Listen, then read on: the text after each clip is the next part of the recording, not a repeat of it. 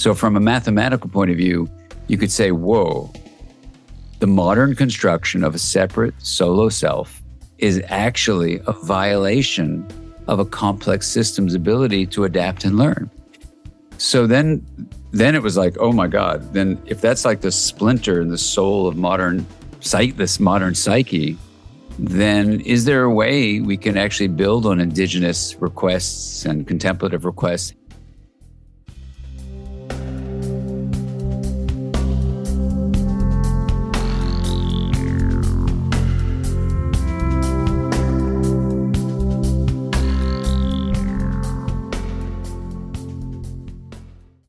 everyone, Raghu, and I'm back with Mindrolling and Dan Siegel. And Dan is an old friend, and we're just trying to catch up because it's been a few years, like around the time Ram Dass left. And welcome, Dan. Raghu, thanks for having me. It's great to be here with you. So, Dan has a new book out. Uh, it's called Intraconnected. Uh, and the last time we talked, Dan, we were. I'm still working on that from the movie of me to the movie of we with Duncan Trussell. so, and we talked about we, me, and we as the integration of self identity and belonging, and uh, th- this is uh, very masterfully done. Dan. I mean, I, I, really got a lot out of it personally, and I think everybody out there will. Of course, we will have all of the links to uh, the book is out to uh, to connect with it on uh, uh, show notes on Mindrolling. Okay, but the first, very first thing, and and as much detail as you possibly can. Yes, you know what's coming. I got. We have to share with people that that experience you had when you were around 20 years old on a trip to South America and what that did and really it's like informed the rest of your life. So, can you please? Yeah, please, absolutely. Please? Well, it's interesting because the last time you and I were together, we were with Ram Dass uh, and a bunch of all of your our friends, yeah. including Jack Kornfield. And this story, it was an experience I had when I was 20 but it wasn't until over 30 years later, you know, Jack uh, uh, and I would have lunch for the first time and he said, you know, how did you learn about this mindfulness stuff? And as far as I was concerned at that time, I didn't know anything about this mindfulness stuff. so he said, no, no, you, you know about it when I said I didn't. And I, and then for some reason I started telling him the story, which I'll tell you now, which is that, you know, when I was just about to turn 20, I was working for the World Health Organization uh, and an anthropology professor of mine from college um, studying uh, folk healers, curanderos, in uh, in Mexico, and um, it was really a, a very exciting um, journey to meet all these different healers and speak to them. And I was given the assignment to go from this little town, Jalapa de Diaz, up to Huautla, which is where the queen of the mushrooms mm. uh, lived, and um, this was featured actually in a in a Netflix documentary called "How to Change Your Mind" by Michael Pollan. It's actually not in his book, but it's in the documentary. So anyway, I I, I get up early one morning and I uh, go with a colleague of mine from the UN um, and a young boy we were living with to go the horseback ride. It was about a four hour horseback ride to go interview her. And in the course of setting out, and I loved riding horses uh, we started a full gallop, you know, into the hills and it was romantic and exciting. And the next thing I know, you know, I'm in a clinic and my face is pretty much destroyed. And the doctor who was one of the Western doctors I was also studying um, to compare them to the folk healers, um, you know, had this big hypodermic needle by my face, you know, kind of laughing and I lost my teeth. And anyway, um, what had happened was, my colleagues tell me, that the saddle got loose, went to the horse's belly. My feet stayed in the stirrups. So my head was dragged, they tell me, you know, about 100 yards or so on this rock strewn uh, road that we were on. And um, they thought I was dead. Um, then when they heard me moaning, they thought, well, at least I probably have just broken my neck, you know, and I I didn't break my neck, but I had not only destroyed you know, my aspects of my face, but I, um, I lost my identity. I, I had no idea who I was. And I was like wide awake, maybe even more awake, you know, and super aware. And things had no names to them. It was like this nameless world where everything was like new.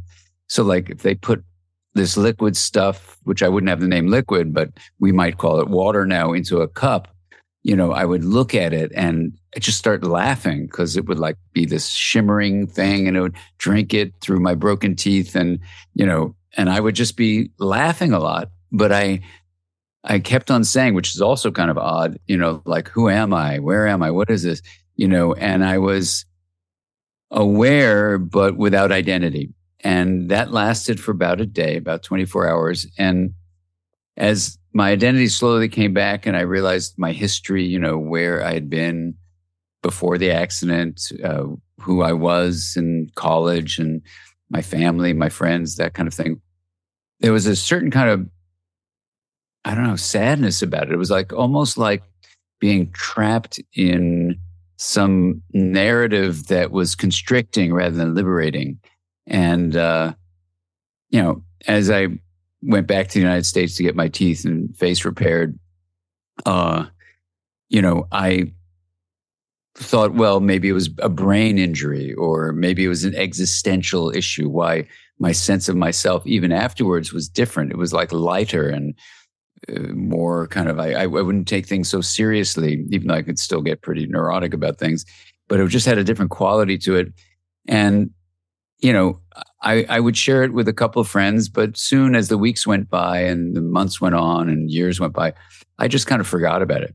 And it mm-hmm. wasn't until, you know, this experience with Jack that I ever actually discussed it with anybody. And then as, as he and I began to teach together, um, sometimes I'd briefly mention it, but I was always afraid that people would say, "Oh, yeah, yeah, you you uh, you have a brain injury, and so you can't really think clearly or something." Um, so I I wouldn't really want to talk much about it. But when I was writing Intra-Connected, it really felt like, you know, that experience of having no identity but being totally aware was a personal personal example, a lived experience that awareness is very distinct from our narrative identity. Uh, and that lets the book kind of go on a journey to say, well, what, what actually is identity? What, what does it mean to have a self? And how is awareness related to the self? And how does self and identity relate to belonging? Because when I was without identity, I kind of felt like I belonged to the whole universe, you know, not just to a particular whatever country or family or you know name called Dan. You know, so so that's the story. And uh, I never did meet the Queen of the Mushrooms, but uh, people tell me that was my own version of getting stoned on the rocks. You know, yeah, yeah, literally. But but what's interesting is, you know, people have uh, experiences like this. You know, radical trauma, physical trauma, and they lose uh, amnesia, right? They completely don't know who they are, what circumstances, anything, but fear comes. This sounds like it was the opposite of that for you. You did not have fear in the relation yeah. to not having any sense of, well, who am I? You know, it's so fascinating, Raghu, because be- that's a really interesting issue. Um, yeah, in, in, the in the case of this body, you know, A, B, C, D, I put on the Zoom calls, you know, a body called Dan. You know, in the case of this body, the experience was a lot of laughter, and I felt like connected everything, and I wasn't, um, you know, I, I don't, I don't recall, and I was pretty much remember the the experience. I don't recall being scared. I was curious, like somehow this is kind of a weird aspect of it, somehow I knew there was an identity to be known that I just didn't know. So how I knew there was such a thing, um, hmm. that's kind of interesting. Um, but uh, so that that general way of going, well, you know, that's so interesting. I don't, I have no idea how how I got here or where I'm going, or in fact, who am I? You know, why would I know to even ask that? But I did. So it hmm. wasn't like you know, and sometimes in meditation, we can get into this deeply open, spacious, pure awareness where you don't have questions like that. It's just being with the whole of experience. But so this was a little different from that, but it, it certainly, you know, I try to explore this in terms of neurological terms. It certainly was a temporary knockout of whatever aspects of the brain construct a narrative identity. So we have lots mm-hmm. of aspects of identity. One of them is, you know, like what is the story of you, you know, and who you think you are, and literally how would you write it out, you know? So whatever that was that has a name, you know, in my case, Dan, or your case, Raghu, you know, it's it's not uh, it's not the wholeness of who we are. Mm, yeah, yeah. I, I love though during that time when you were in the clinic or whatever, you kept saying to whoever was around, um, "Could you? Who am I? Would you mind yeah. let me?" And they would say, "Well, you're Daniel," but you told the whole, you know, and and still it would elude you during it would, time. It, it would just not sink in. It, it, I don't know if I couldn't remember what they said, but I kept on asking them again and again. Um, and I suppose, in a deeply philosophical sense, you know, we're always asking, like, "Well, who am I?" Because I think culture kind of gives us a view that we're nouns rather than a deeper truth that we're more like verbs. So we mm, try to mm. land identity on a noun like entity identity to try to get certainty, you know, but instead, the truer place of our existence, I think, is verb like emergence of, of processes mm. that can't be, you know, delineated as being an entity, you know. So yeah. Yeah. That's and I think that's something you learn from your parents and your school and they say, you know, okay, write your name down on your yeah. test report or whatever. Uh, you know, so so I think at least in that horse accident, I think it was um, an accidental, as Jack would say. He he laughed his head off. He said, "You know, you got by accident what people try for decades to get with meditation. And I, I literally, when he said that to me on the phone after we parted from lunch, I said, I don't know what you're talking about. He goes, well, people try to lose their, uh, you know, because I thought he meant people meditate to try to break their bones of their face, you know. so, so it, he was laughing his head off. He said, well, you know, it's about losing identity. But even then, I, I, you know, at that moment, this is, you know, almost 20 years ago, you know, at that moment, it was like, why is that a good thing? And now, you know, I understand in a very different way over these last 20 years of, you know, learning about, you know, formal contemplative practices, you know, having some time with Ram Dass and talking to him about, you know, ways of thinking about this and mm-hmm. uh, going to different, you know, retreats and, and, and I can see what Jack, you know, was laughing about, you know, because that idea of um, loosening up the fixation on a noun-like narrative identity is in many ways many traditions. They may not word it that way but that's kind of at the heart of what they invite you to do. You know this is exa- you know as i read through this and i thought about you know what jack was talking to you about and so on this was exactly it gave a whole uh, framework for what happened to those of us that went back to India with Ram Dass when he went back the second time and met Neem Karoli Baba. Because, and that incident is what happened. It was like being hit over the head constantly with a hammer. You are not that narrative. You are not that story you're telling yourself. You are not your senses. It was exact. Of course, he didn't say anything like that and didn't teach in, in that way at all. But that's what happened. We had this breakdown after each one of us happily too in the same way that you were happy we were happy. Not all the time yeah. obviously when we started to catch up with the, the reality of our motivations and dark stuff and being around this kind of a mirror was really difficult. But basically we had the same thing happen. That's what i thought after i read this. Isn't that fascinating? I mean this is this is where you know there's a word consilience which means mm. you know coming to similar fundamental principles through independent means, you know, whether it's, you know, in science or contemplative practice or indigenous teachings. And here, you know, you're talking about your experience collectively. And um, I, you know, I wasn't in that generational movement to India. Um, but I mm. certainly could resonate with it. I know when Ram, when, when Be Here Now came out, you know, I was in my early teens, you know, and I, I read it and it was like, I could feel something happening. This is way before the, the horse accident, but I could feel something happening like, oh, there's something much more than the, the story I've been told about what this is all about. And it was really, um, powerful, powerful for me to see that book. And, and I, I mm-hmm. remember it even to this day, reading it in my family breakfast room and just going, oh my God, this is there, there there's something waiting outside mm. of the school mm. experiences mm. I have, outside of what my friends mm. are saying there is. And um, yeah. So Yeah, no, you know. amazing, amazing. So I, I want to actually just read a little something to give people a, an, an, idea of the totality of what you're getting at uh, with this book. Um, if a node functions as if it is the totality of its identity that belongs only to its nodal part in the system, it will behave in a disconnected way. Inter- interdependence will shut down, and the whole complex system will lose its ability to adapt and learn. Its self organization toward harmony will be compromised, and instead the system will move towards chaos or rigidity.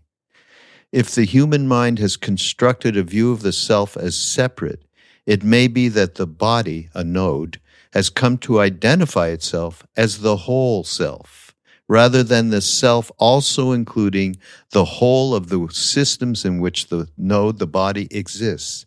In medicine, and this is such a great analogy, in medicine, when this happens to renegade cells in the body that grow without regard to the complex living somatic system. We call it cancer. Yeah. Maybe just parse that out a little bit for people. Yeah. I mean, thank you for reading that. You know, I, I, I got to say, the journey of writing this book um, was inspired by so many things. Uh, you know, the community that, that you're a part of, you know, including Ram Dass and, and Jack Kornfield and so many others, you know, Joseph, Sharon, uh, all, yeah. all, all, the whole gang, you know. Um, I'm new to that whole world, uh, and I come from a different space of, you know, science and, you know, clinical practice and medicine and stuff. But, you know, in writing the book, in that passage, I remember writing it here in this very space, you know, um, I, I wanted to lend, um, a kind of scientific foundation for, I think, what contemplative wisdom has been saying for thousands of years. And when you look at indigenous teachings too, across many different indigenous groups, they've been teaching it for thousands of years independently from the contemplative practice. So there's a real amazing consilience. Um, and so science is new to this ancient conversation. Um, and as a scientist, I, I wanted to just bring, you know, some scientific perspective to these ancient sources of wisdom, right? And so in many ways, it's not new. The, the new part about it is the integration piece from a, a branch of science, which is basically mathematics that looks at what are called complex systems. And this, this really emerged in the 1980s. And in the 1980s, you know, some mathematicians and physicists got together and said, let's study these, these interesting systems called complex systems. They're systems that are capable of being open to influences. They, you know, are, are capable of also being chaotic. And they're also what's called self-organizing in that they, um, have this process by which they adapt and learn in the interdependence of their different constituent elements, right? So that ability comes from a nonlinearity, one of the other key features where a small input at one point leads to a large and difficult to predict uh, uh outcome. So by proposing that the human mind is some aspect of a complex system, which is something I did years and years ago, when it came to contemplative teachings and indigenous teachings, it seemed like optimal self organization, which creates that harmony, might be useful to look at identity, you know, and, and uh, the way you achieve this optimal flow, this flow of harmony, is by differentiating on the one hand, allowing things to be different and linked on the other. So when you excessively do one or the other of those things, it leads to a massive disruption in the, the natural flow towards harmony. Mm. So it seemed like the narrative of a separate self, a self we can just call like a solo self that's only in the body, was actually excessive differentiation and huge impediment to linkage. So, from a mathematical point of view, you could say, whoa, the modern construction of a separate solo self is actually a violation of a complex system's ability to adapt and learn. So then, then it was like, oh my God, then if that's like the splinter in the soul of modern this modern psyche, then is there a way we can actually build on indigenous requests and contemplative requests? Hey, be careful of this separate self business.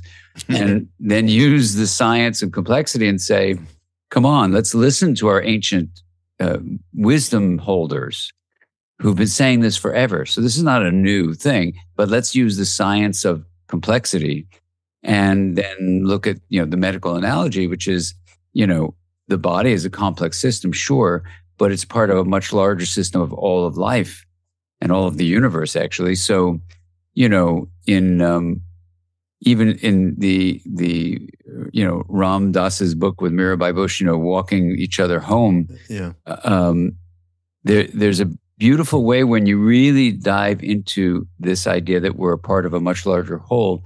That when the body is ready to die, you're going back to a space of possibility that is not the end of life. It's a fundamental part of the emergence of life. And so you kind of change from a narrative of distress and despair. Oh my God, the body's going to die to kind of one of joy and just say, look, I, I, I got about a hundred years to live in this body. And when this body goes, it's not the end of things. It's just the beginning of another flow of things. And and that's from a scientific point of view. I'm not even saying it from the idea of reincarnation or yeah. something, which yeah. might exist or might not exist. But independent of whether that exists, you are still a part of this much bigger whole than just the narrative of you're a separate self. Mm-hmm. Yeah. Interestingly, uh, as well, uh, I like this because you do address the pandemic, and uh, I really love this. Uh, so you're talking about, uh, of course, there's COVID nineteen, and you talk about the other pandemics, which is social injustice, which is environmental uh, destruction, is misinformation and polarization, and a fifth is attention addiction boy, now we got uh, Chat GPT. We're really going for it, right? Yeah. And then, but then the sixth, which is is the one that's really core to everything you've put into this book, is the modern culture, which you just mentioned, or what some might call Western view of an isolated, separate identity, the solo self and uh, it may have originated in the West in European origin or originated colonialist nations. One would have to very much assume that as uh, a reality. It's now spread across the globe. And uh, it's not just the inner private aspect of who we are, but rather the concept and belief that the totality of our identity is separate from others, especially others not quote unquote like me, which is to, to me, this is the core uh, you know, I totally agree, but I, would say this is the core pandemic, really. It really, uh, the, uh, if, if we could transform this in any degree, I think it would address every other issue that you brought up as a, as a pandemic.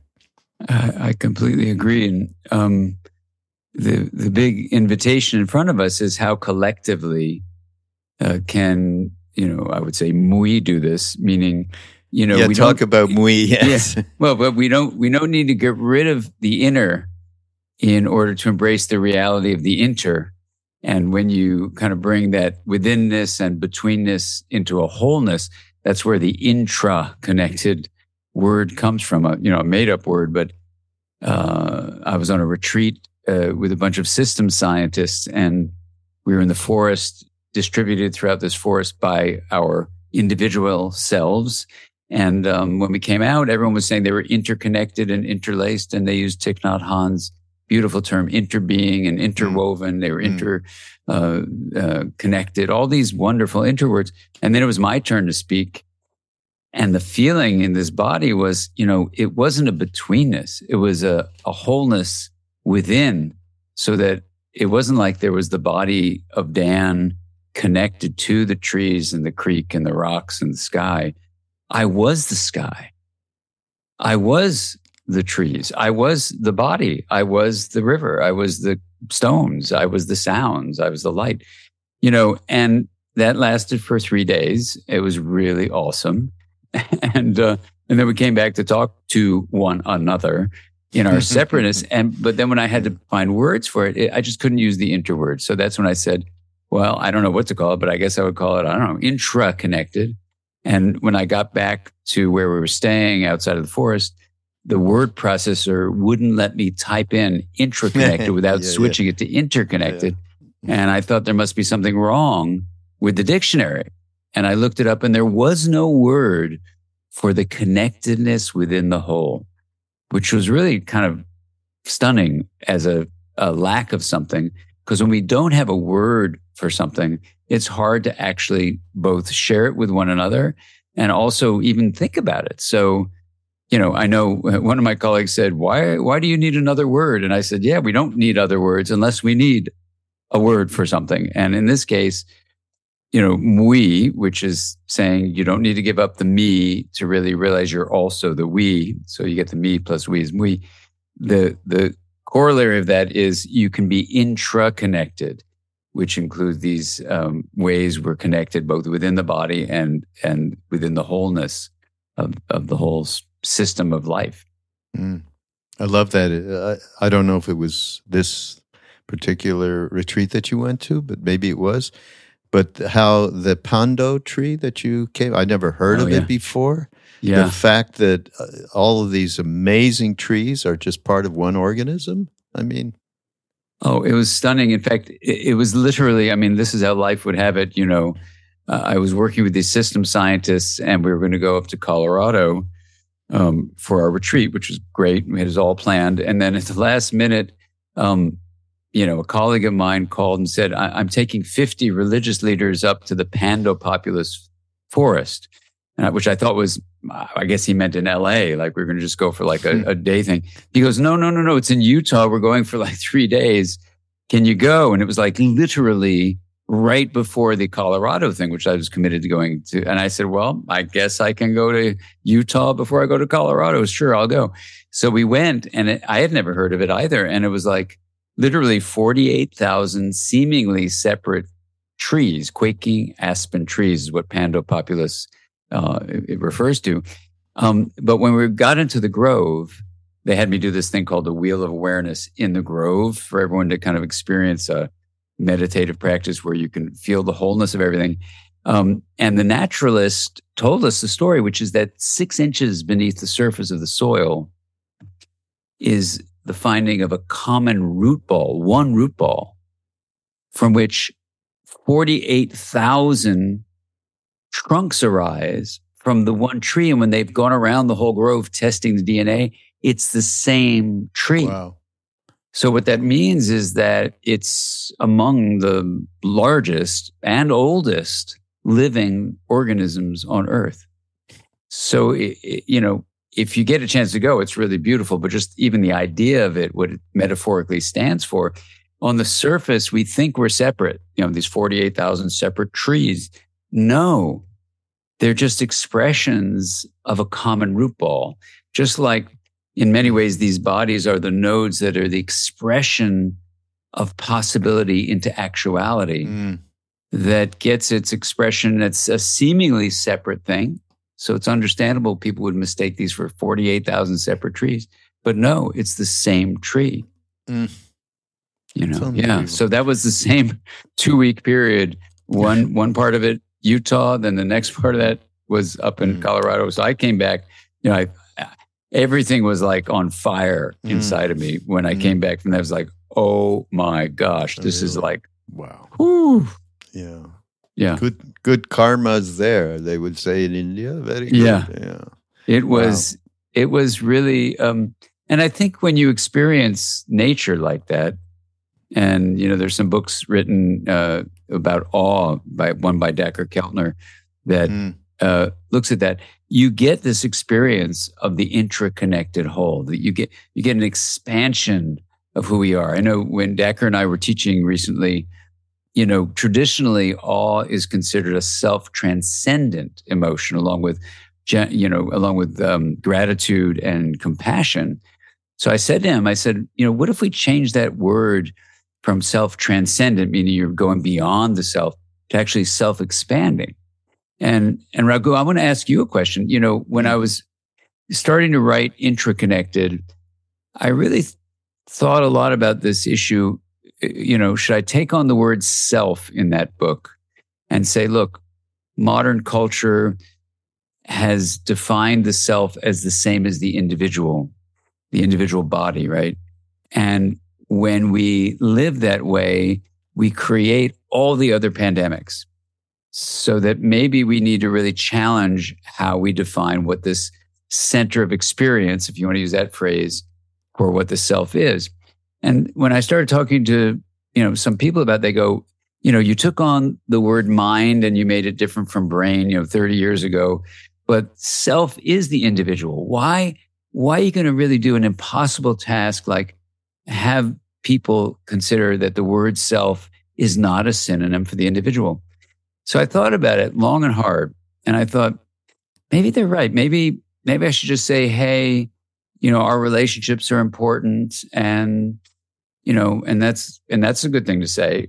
But it felt like the narrative self that says, this is who I am, that gets influenced not only by your parents and teachers, but by the messages in social media and mm. the media in general, keeps on reinforcing this constructive view of your center of experience as being your body or people with bodies like yours.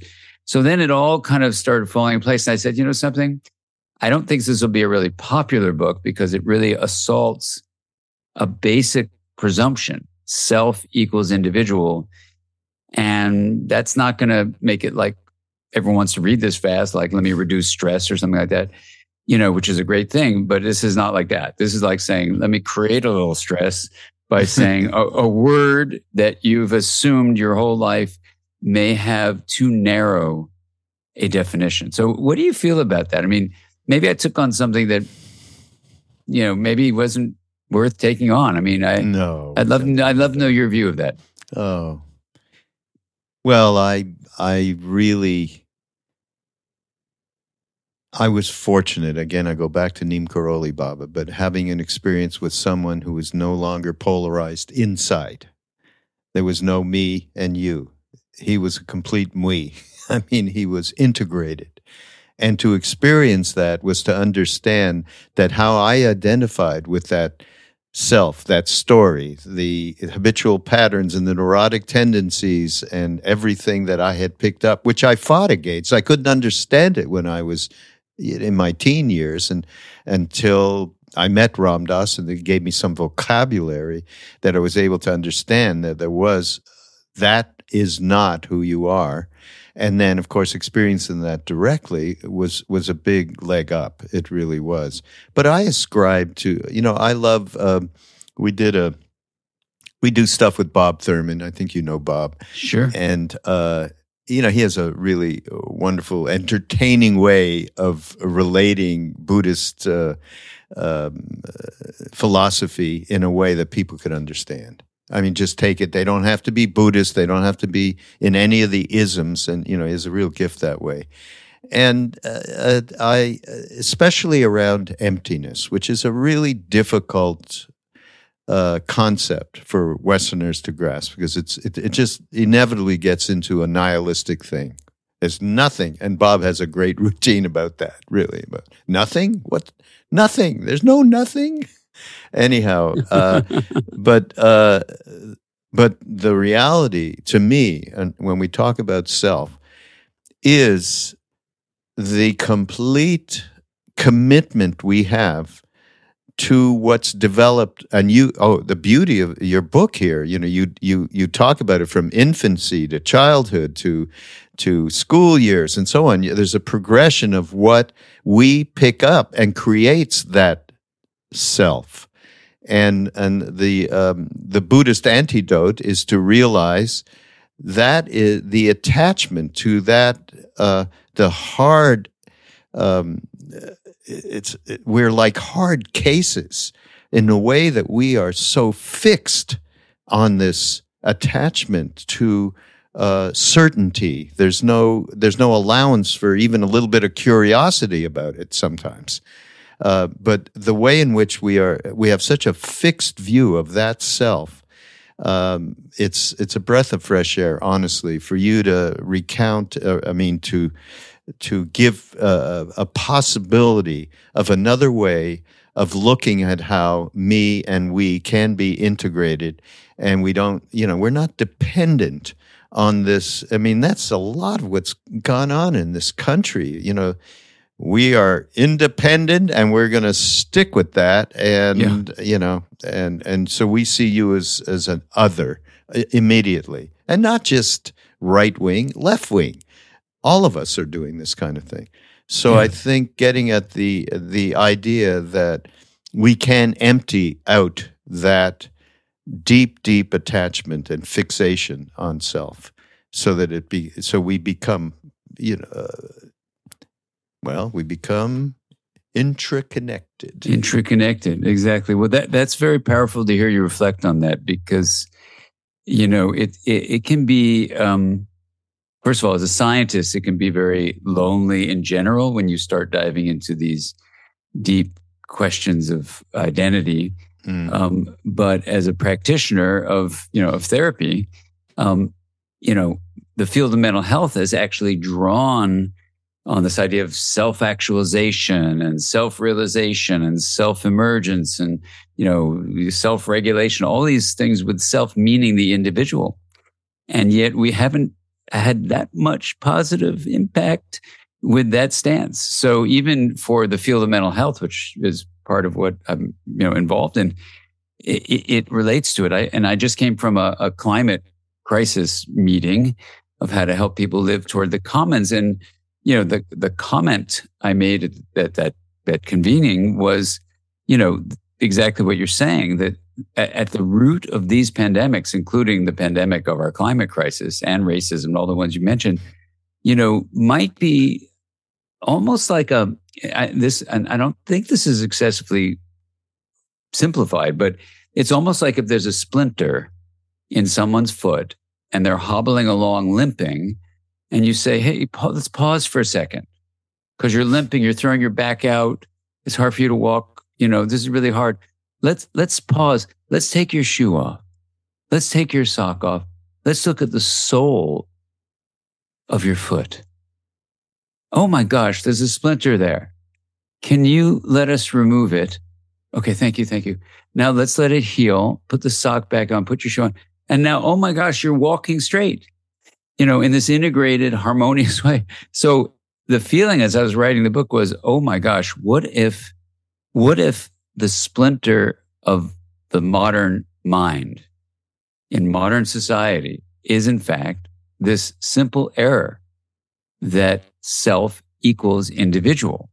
Now, if that's true, then you say, well, then what is self? So I, I went from a scientific point of view, I went to review every study I could find on self and tried to find their common ground. And their common ground had three aspects to it subjective sensation, the felt sense of that self experience that was trying to be studied, perspective, the point of view, and agency, you know, how you acted in your behavior, you know, this source of intention, if you will, of will.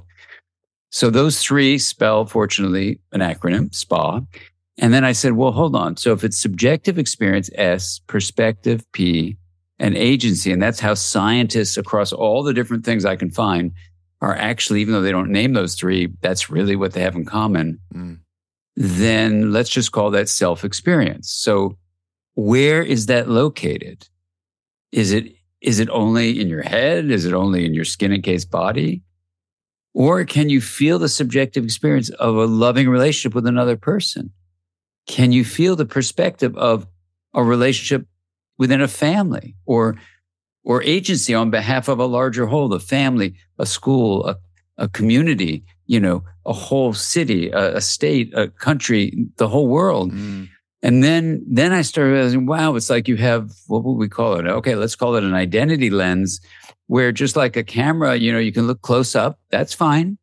You can really look at a flower and see that flower and maybe go to its stem and then see it's part of a larger flowering tree and then see the whole tree and then whoa there's a bunch of trees in a forest and the forest is in a whole region etc so you can widen your lens of identity yeah.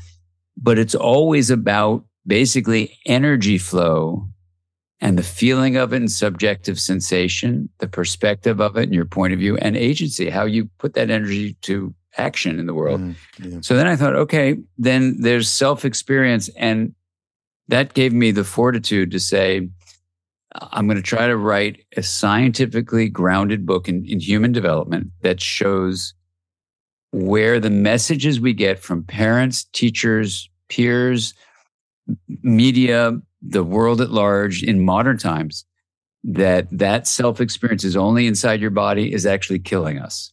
Mm, yeah. And maybe, just maybe, we can remove the splinter and have this you know, it's called self control, but have a construction of self that has this ability to use an identity lens to see you have the close up. Sure, you have a body and you have your relationship with people you know and, and care about. You have relationship with people maybe you don't know that don't even look like you, but they're still you. You see, when the you gets this wider lens that opens mm-hmm. up. And so, you know, I, um, that's that's why I wrote the book, and it's it's been fascinating. You know, some people like you really resonate with it, and some people get confused by it. Like, hmm. well, isn't self just the individual? Why why would you say it's not? You know, and and those are often not meditators, so they haven't had the direct experience of hmm. you know having this self expand.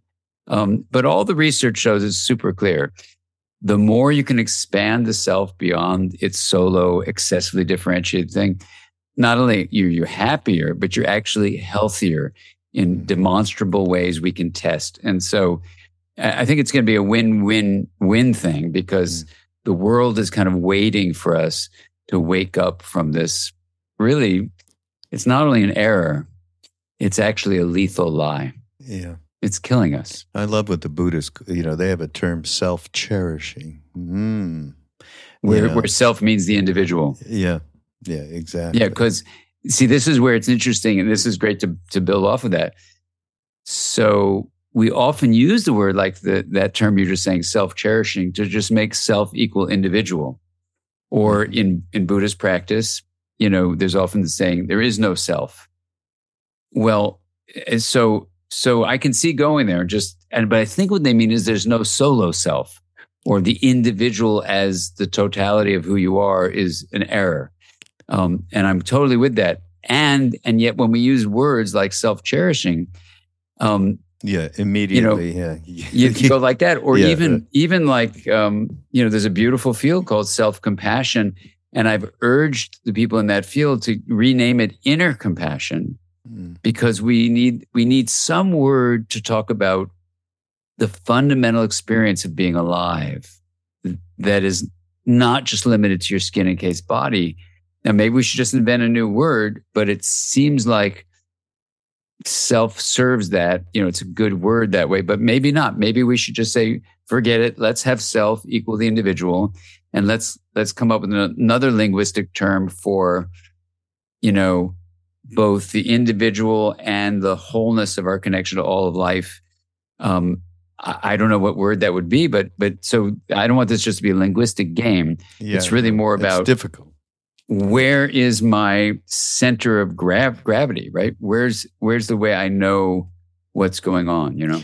Well, we have to deal with it from a starting point where we all are because mm-hmm. as you say, we grew up with all of these influences. We grew up with that name. As soon as we got that name, we became this big me and identified in that way and uh, giving people tools, which the Tibetans have done for ages and all other mystic traditions have done for ages, is really about how to transform that limited concept. We can just call it that.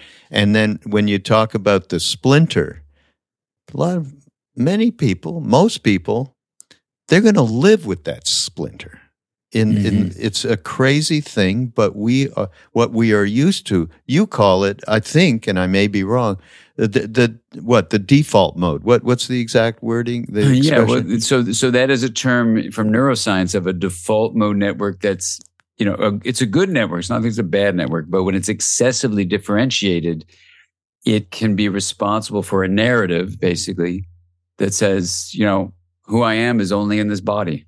Yeah, right. So yeah. you that you return to that and you don't even consider that there's a possibility to take the splinter out. You're going to live with that.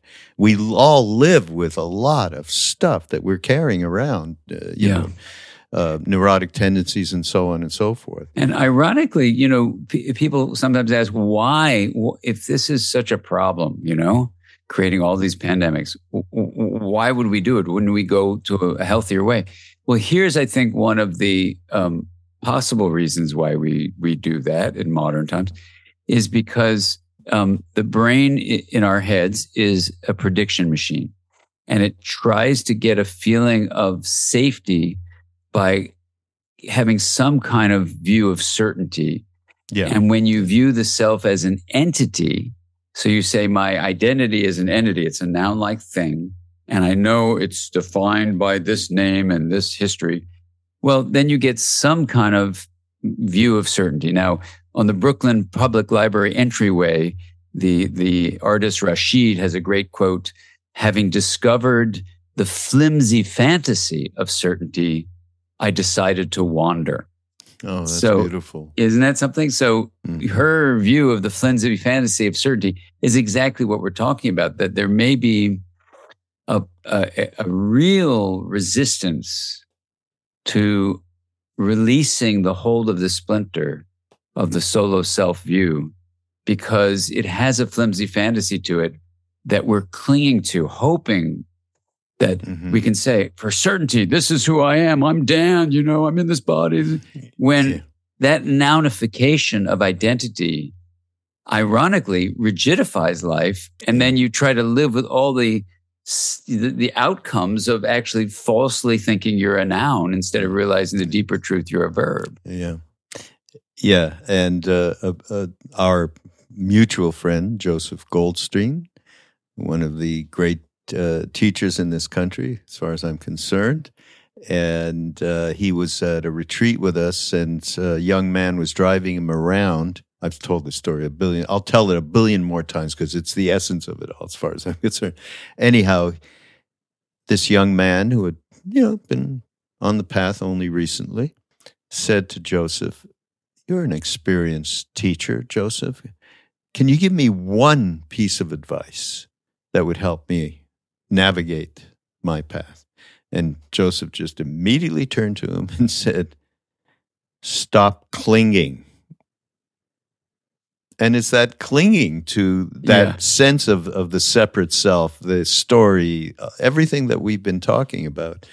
And without that clinging, you're still operating. You're still doing stuff in the world. The ego still carries on, you know, as uh, who was, I don't know, uh, Ram Dass used to quote this all the time. Ego is a wonderful servant but a terrible master. I mean, mm-hmm. that's that's you know part of what we're talking about as well. Absolutely, yeah, yeah. and it's um, in in terms of the servant and the master. You know, I mean, Einstein has that quote about the intuitive mind. Mm. You know, is is mistaken now as the servant rather than being the master, and the the intellectual mind, the rational mind, uh, should be the servant, and it's flipped around you know, it's the same thing. I think we've rationalized our way, just as you're saying, uh, into clinging to a hope that this experience of being alive can have some kind of certainty as an entity. And the way we do it is make the self this solo self. And so it's understandable. And and yet if you just read the IPCC report, you know, March 2023 that says, you know, we have about 10 years to really yeah, do everything yeah. all together all at once, you know, to really make a difference. Um, and this is our moment as a human family. This is our moment to say, can we wake up and realize, you know, we are related to our descendants. We are related to our ancestors. And our ancestors in modern times have made a big, big error. They've defined the self as the individual that we're calling the solo self. And this may just be the, you know, Joanna Macy, the activist, mm. beautifully mm. says, you know, we need to have a great turning, which she says may require a quantum change in consciousness. One of the reasons I wrote the book Intraconnected was a, a gift to honor Joanna, and I talk a lot about her mm. in the mm. book, mm. to say, you know, the quantum shift in consciousness may be, in fact, realizing the verb like nature of we, that it's intra-connected rather than the noun like nature of me as a solo self. Yeah. So, you know, I think together our human family in modern times can do this. We can learn to use these objects called smartphones. And, you know, 20 years ago, we didn't have them. And now all these human beings are running around distracted on them. Why can't we do something as simple and liberating with the joy that's there, the love that's there, the connections that's there, to realize we are much more than just the skin and case body. It's not to say your body's not important. I mean, sleep your body, exercise your body, enjoy your body, feed your body, stretch your body, all these great things with your body. No one's saying get rid of your body. What we're saying is that who you are is much bigger than the skin and case body. Yeah. And so the freedom that's available, I think, is there for everyone. I just hope that we can really let go of that clinging that Joseph, who was my first meditation teacher, by the way. Oh, really? You know, yeah. Um, in that silent retreat I did years ago, um, that we can let go of that clinging. Mm. And what you need to embrace then is what initially may be scary, which is uncertainty. And that may be why some people are scared if they have a loss of identity. But ultimately, that fear of uncertainty gives way to realize that the synonym for uncertainty is freedom and possibility. Mm, you know? Yeah. So that's what's available to us. We're we're kind of at the end of the of the uh, podcast, the time, but I have to call out in this. I mean, Dan, um, we could do three, four, five, six podcasts and keep going on with. I mean, I this is the book, everybody. Okay, look at uh, this. My flags. Okay, I got a lot of flags, and I could have had more. So, um, but I, I do want to call out uh, in the the, um, the wonderful indigenous wisdom traditions that are represented in this book, and and these and you call out these two Dutch filmmakers, uh, Ingeborg Ertinger and Thomas Roebers um, I don't know where, if that, if what they did because it was filming, right? Yeah. Is, is there any way that our audience can get access to? Absolutely, they- absolutely. And you know, I I saw these this documentary that those two documentarians made. I actually went to Holland to meet with Thomas, and we had a long talk about it, and and we got permission to use that, uh, and and I transcribed it myself, literally listening to the documentary and typing really? out what they said, and confirmed all the spellings and stuff with with the indigenous uh, uh, elders who who were, were interviewed. It's called Rooted Messages, R O O T E D, and then messages. And I don't know where Thomas has it. He had it on YouTube, and it was free access. He was going to turn it into a more you know combined set of um, of interviews and i'm not sure where he's at in that process but if you just put that into your your search engine rooted, rooted messages. rooted yeah, messages. Rooted messages. You know it's really worth listening to the elders speak. Uh, you know these are wisdom holders from many different traditions around the world.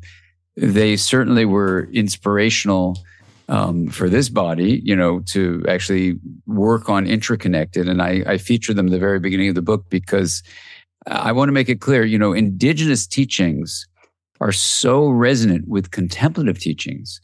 And science is just coming late to that invitation that's thousands of years old. And now we're just a few dozens of years. So that's fine. You know, we all need to get in on this invitation to realize who we are is much more than our mm. individual mm. self. Yeah. Yeah. Absolutely. And and just to close this out, I want to read one last thing uh, uh, from the book that is uh, from the from this from these guys that did this wonderful doc, uh, and this is from a, um, a shaman Vandria Borari of the Borari indigenous people of the Tapajos region of the Amazon rainforest in Brazil. For us, the Mother Earth is sacred. The river, the forest, and the animals, they complete our lives, and they are the reason for our existence. So it is urgent that all the people of the planet need to reconcile and connect with nature. We need to value all forms of life. We need more love. We need, we need more humanity. And we need to accept our differences so that then we can combat planetary inequality. We need more love and we need more humanity. Mm. And that's a, a, gigantic message. And I, I, thank you, Dan, for, for this book. Uh, it's, uh, I, I, think everybody out there, it is absolutely uh, something that can help reveal the ways in which we can go from the movie of me to the movie of we, which is, the, is my favorite subject. And uh, Dan and I've been discussing this for a few years. So thank you much. And of course, uh, all of this will be available in the show notes on Mindrolling on Be Here Now Network. And we will see you again next week. Thank you, Dan. Thank you, Raghu. Thank you, everyone.